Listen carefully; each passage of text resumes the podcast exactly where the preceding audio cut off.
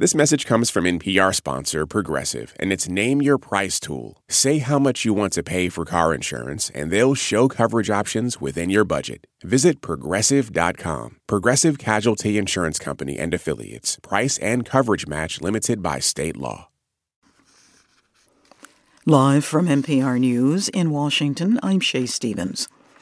Hardline Republicans met behind closed doors Monday to discuss a bipartisan border measure that House Speaker Mike Johnson calls dead on arrival.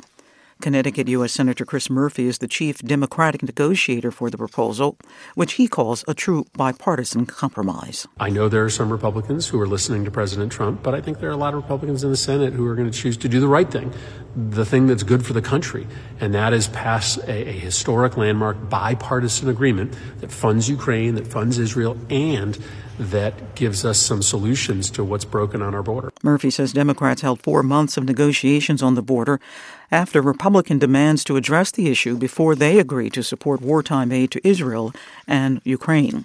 Some progressive Democrats say that the bipartisan plan requires Democrats to compromise too much.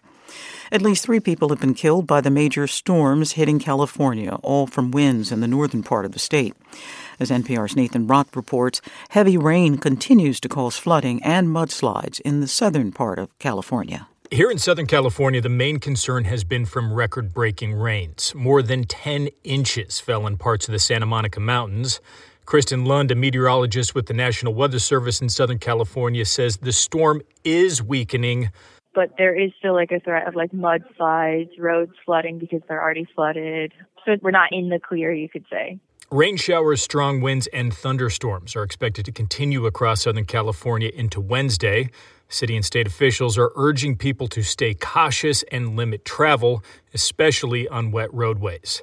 Nathan Rott, NPR News, Ventura, California. McDonald's says the war in the Middle East has hurt its business. Shoppers in parts of the world have boycotted the chain over what executives say is an ill funded perception of the company's position on the conflict. NPR's Alina Selyukh has the story.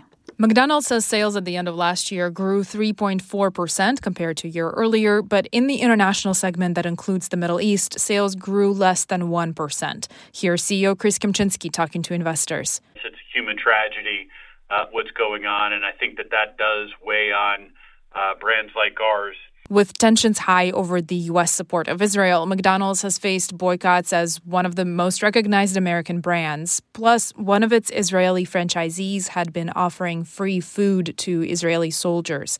Most of McDonald's restaurants are run independently by local franchisees. Executives say the boycotts affected sales in majority Muslim countries, including Malaysia and Indonesia, as well as some parts of France. Alina Selyukh, NPR News. On Wall Street, stocks tumbled. The Dow fell 274 points. The Nasdaq lost 31 points. This is NPR News. Boeing is grappling with yet another quality control issue involving its 737 jets. The airplane maker is delaying delivery of some MAX jets after a supplier found improperly drilled holes in window frames on some of the planes.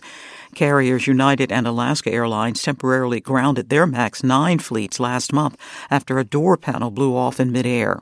Most of the planes have been cleared for return to service following safety inspections approved by the FAA. The agency administrator, Mike Whitaker, is set to appear at a House hearing on the MAX 737 jets this week.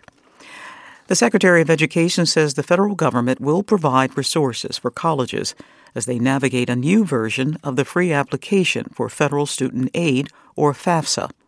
As NPR's Hiba Ahmed reports, the rollout has been rife with delays and technical issues. Speaking to a gathering of administrators in D.C., Secretary Miguel Cardona said money and personnel are on their way to colleges that are still waiting to prepare financial aid packages for millions of students.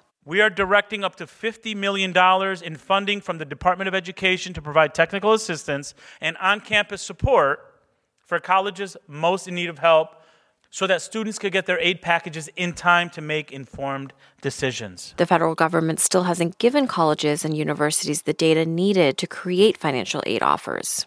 Most students have until May 1st to commit to a college of their choice. For NPR News, I'm Hiba Ahmed. U.S. futures are flat in after hours trading on Wall Street. This is NPR News.